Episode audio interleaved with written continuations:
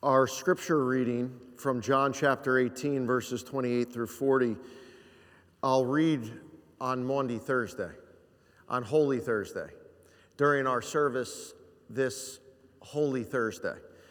But we're going to go back to Palm Sunday this morning. We'll then move forward to John 18, but we will not get to the story of Jesus and Pontius Pilate until Thursday evening uh, as we gather for soup and bread and to remember our Lord's passion together as a church family. So this morning, I will read from John chapter 12, verses 12 through 19. All four Gospels have accounts from Palm Sunday. John's seems to be the shortest. So here's what John wants us to remember from Palm Sunday. And the, the context is in John chapter 11, Jesus performed the ultimate miracle. He raised his friend, his beloved Lazarus, from the dead. So, as, you, as you'll hear in John 12, verse 12, the next day, right? So, this was right after Jesus performed this miraculous resurrection. The next day, the great crowd that had come for the Passover festival heard that Jesus was on his way to Jerusalem. They took palm branches and went out to meet him, shouting, Hosanna! Blessed is he who comes in the name of the Lord. Blessed is the King of Israel. Jesus found a young donkey and sat on it, as it is written, Do not be afraid, daughter Zion. See, your king is coming, seated on a donkey's colt. At first, his disciples did not understand all this. Only after Jesus was glorified did they realize that these things had been written about him and that these things had been done to him. Now, the crowd that was with him when he called Lazarus from the tomb and raised him from the dead continued to spread the word. Many people, because they had heard that he had performed this sign, went out to meet him. So the Pharisees said to one another, See, this is getting us nowhere. The whole world has gone after him. On Palm Sunday and throughout Jesus' last week on earth, we see three things Jesus was in control, Jesus was sending a message, and Jesus was forcing them and forces us to make a decision. Jesus was in control. Jesus was sending a message, and Jesus forces them and us to make a decision. First, on Palm Sunday at the start of the Jewish Passover festival, Jesus rode into the city of Jerusalem on a colt, the foal of a donkey. I don't know if you've ever tried to ride a donkey of a ho- or a horse that has not been broken, trained to carry a rider. But it is basically an impossible task. Add on to it the fact that Jesus was riding through a parade with thousands of screaming people. It seems extraordinary that this colt that had never been ridden is riding peacefully and calmly through the Palm Sunday parade. And while riding a donkey is an ordinary means of transportation for an ancient person, this was an extraordinary ride. And this extraordinary ride into the city exercised Jesus' dominion over creation. On Palm Sunday, Jesus was in control.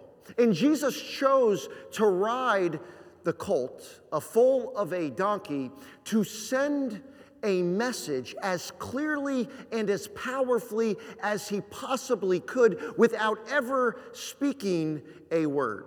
When the Jewish pilgrims saw Rabbi Jesus riding into the city on a donkey, they would have been reminded of what had transpired about a thousand years prior. King Solomon rode into this very city, perhaps on this same street, on a donkey, King David's mule.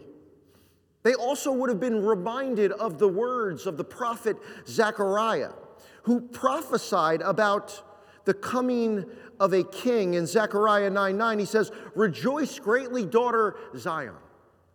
See, your king comes to you, righteous and victorious, lowly, riding on a colt, the foal of a donkey. On Palm Sunday, Jesus was in control. Jesus was sending a message I am your king, righteous and victorious, riding on a donkey. And Jesus' claim to be king forced the populace and the civic leaders to make a decision. And the decision that Jesus pushed on them is the same decision that Jesus pushes on you and I today. Do we welcome the king or dismiss the king? Are we excited about the coming of a king or do we stand in opposition to the coming of a king? On Palm Sunday, Jesus rode in and thousands streamed out. They went before him and they followed behind him and they fulfilled the words of the prophet Zechariah. Daughter Zion shouted. Daughter Zion, Israel rejoiced. Hosanna. Blessed is he who comes in the name of the Lord. Blessed is the King of Israel. The populace made their decision. They welcomed their king. Jesus was in control. Jesus was sending a message, and Jesus was forcing them and forcing us to make a decision. This very same message, this proclamation of the coming of a king, was received by Jewish civic leaders. It was received by the judicial, legislative, and religious authorities. And this group of people who are identified in the scripture as chief priests, Sanhedrin, and Pharisees, they had already stood in opposition to Jesus. And now, on Palm Sunday, their opposition has intensified. They told one another after they looked out on the city and heard the hosannas See, this is getting us nowhere. The whole world has gone after King Jesus. And they knew if Jesus were king, they would lose everything. They would no longer be granted a seat at the table with the Roman authorities. They would, they would lose the economic benefits of their position, the status that they held in society. And Jesus' enemies even said, if, if we let Jesus go on like this, everyone will believe in him. And then the Romans will come and they'll take away our temple and our nation will lose everything. And their leader, the high priest Caiaphas, advised them You do not realize that it is better for you that one man die for the people than that the whole nation perish. They knew what they had to do. The leaders made their decision. They would oppose the king. Jesus was in control. He was sending a message and he was forcing them and forcing us to make a decision. Jesus' enemies plotted. They understood that their only opportunity to stop him would be to arrest him in secret. They had to find a way to separate Jesus from the crowd. And according to John's gospel, four days after Palm Sunday, on the day Christians remember as Maundy or Holy Thursday, Jesus gave his enemies their opportunity. I just want you to note that it is Jesus who is orchestrating the events that lead to his crucifixion on the cross and his resurrection on Easter Sunday. Jesus is in control. During the Last Supper on Maundy Thursday, Jesus announces and identifies Judas Iscariot as his betrayer.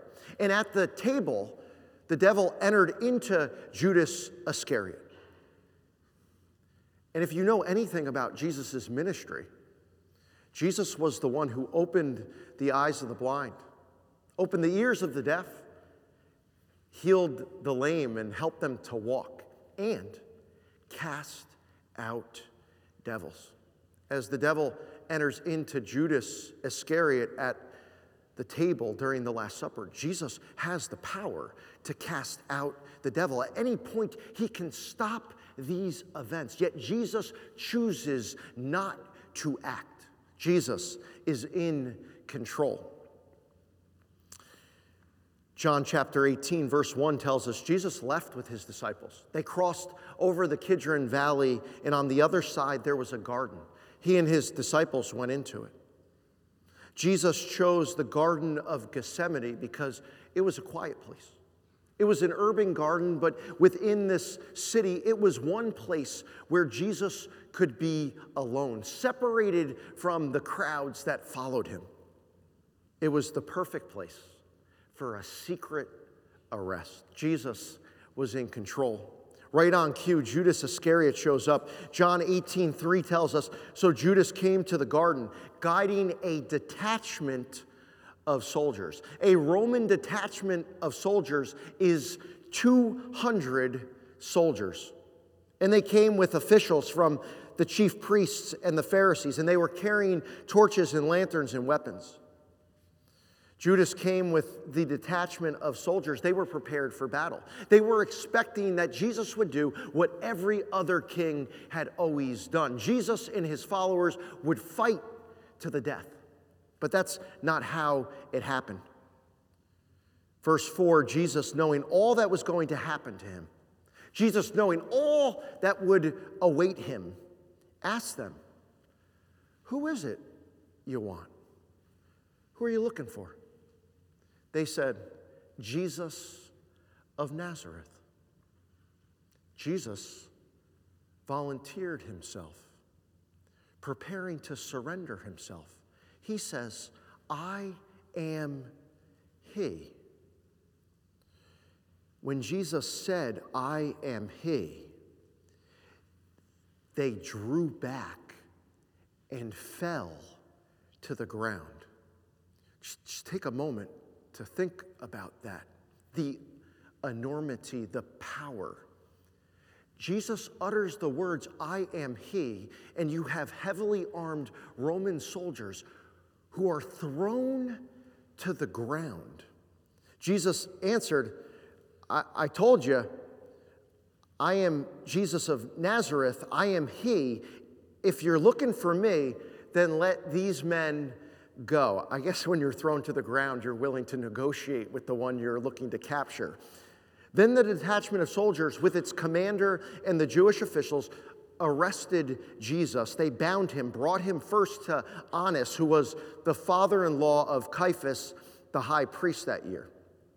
Jesus gives himself up without a fight, but before he gives himself up, he sends a message. And it's easy to miss this message, especially if, as English readers of the New, Te- of the New Testament. Because as English readers, we read it. Jesus, they ask, Who are you looking for? Jesus asks, Who are you looking for? They say, Jesus of Nazareth. And Jesus says these three words I am He.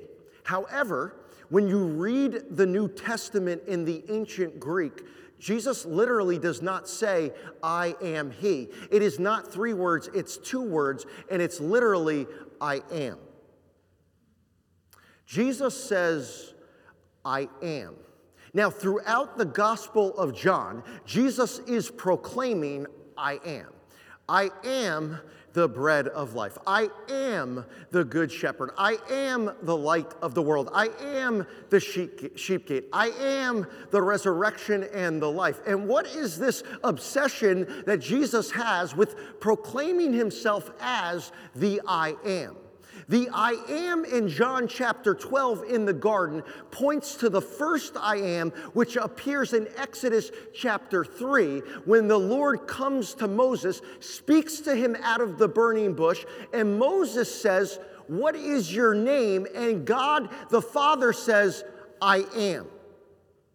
Jesus is proclaiming, he's sending a message. When he says, I am, he is saying, I am God. And he proves the validity of the claim to be God in the garden because with his word comes the presence and the power of Almighty living God. And these soldiers, the, the mightiest, the strongest of warriors, heavily armed, cannot stand in the presence of God. They are forced down to the ground. And on the ground, the detachment of soldiers have a decision to make. Jesus is in control. He's sending a message and he's forcing them to make a decision. Will they stay down, bow down, and worship the living God, or will they attempt to get up and have God the King arrested? And you know the story. They get up. They choose not to worship God and King. Instead, they arrest him. Jesus is in control. Jesus sends a message. Jesus forces them and forces us to make a decision. They lead Jesus to the home of the high priest. Jesus' enemies finally have Jesus outnumbered in all alone. For many of them, this is their first time getting close to Jesus. This is their first time looking into the eyes of the man who is claiming to be the Jewish Messiah, and they can't wait to get their hands on this Jesus, this blasphemer. They can't wait to convict the one they call false king and false prophet. And we learn in Mark's gospel in Mark 14 the chief, oh, let's rally. You know, you know how people rally together around an enemy?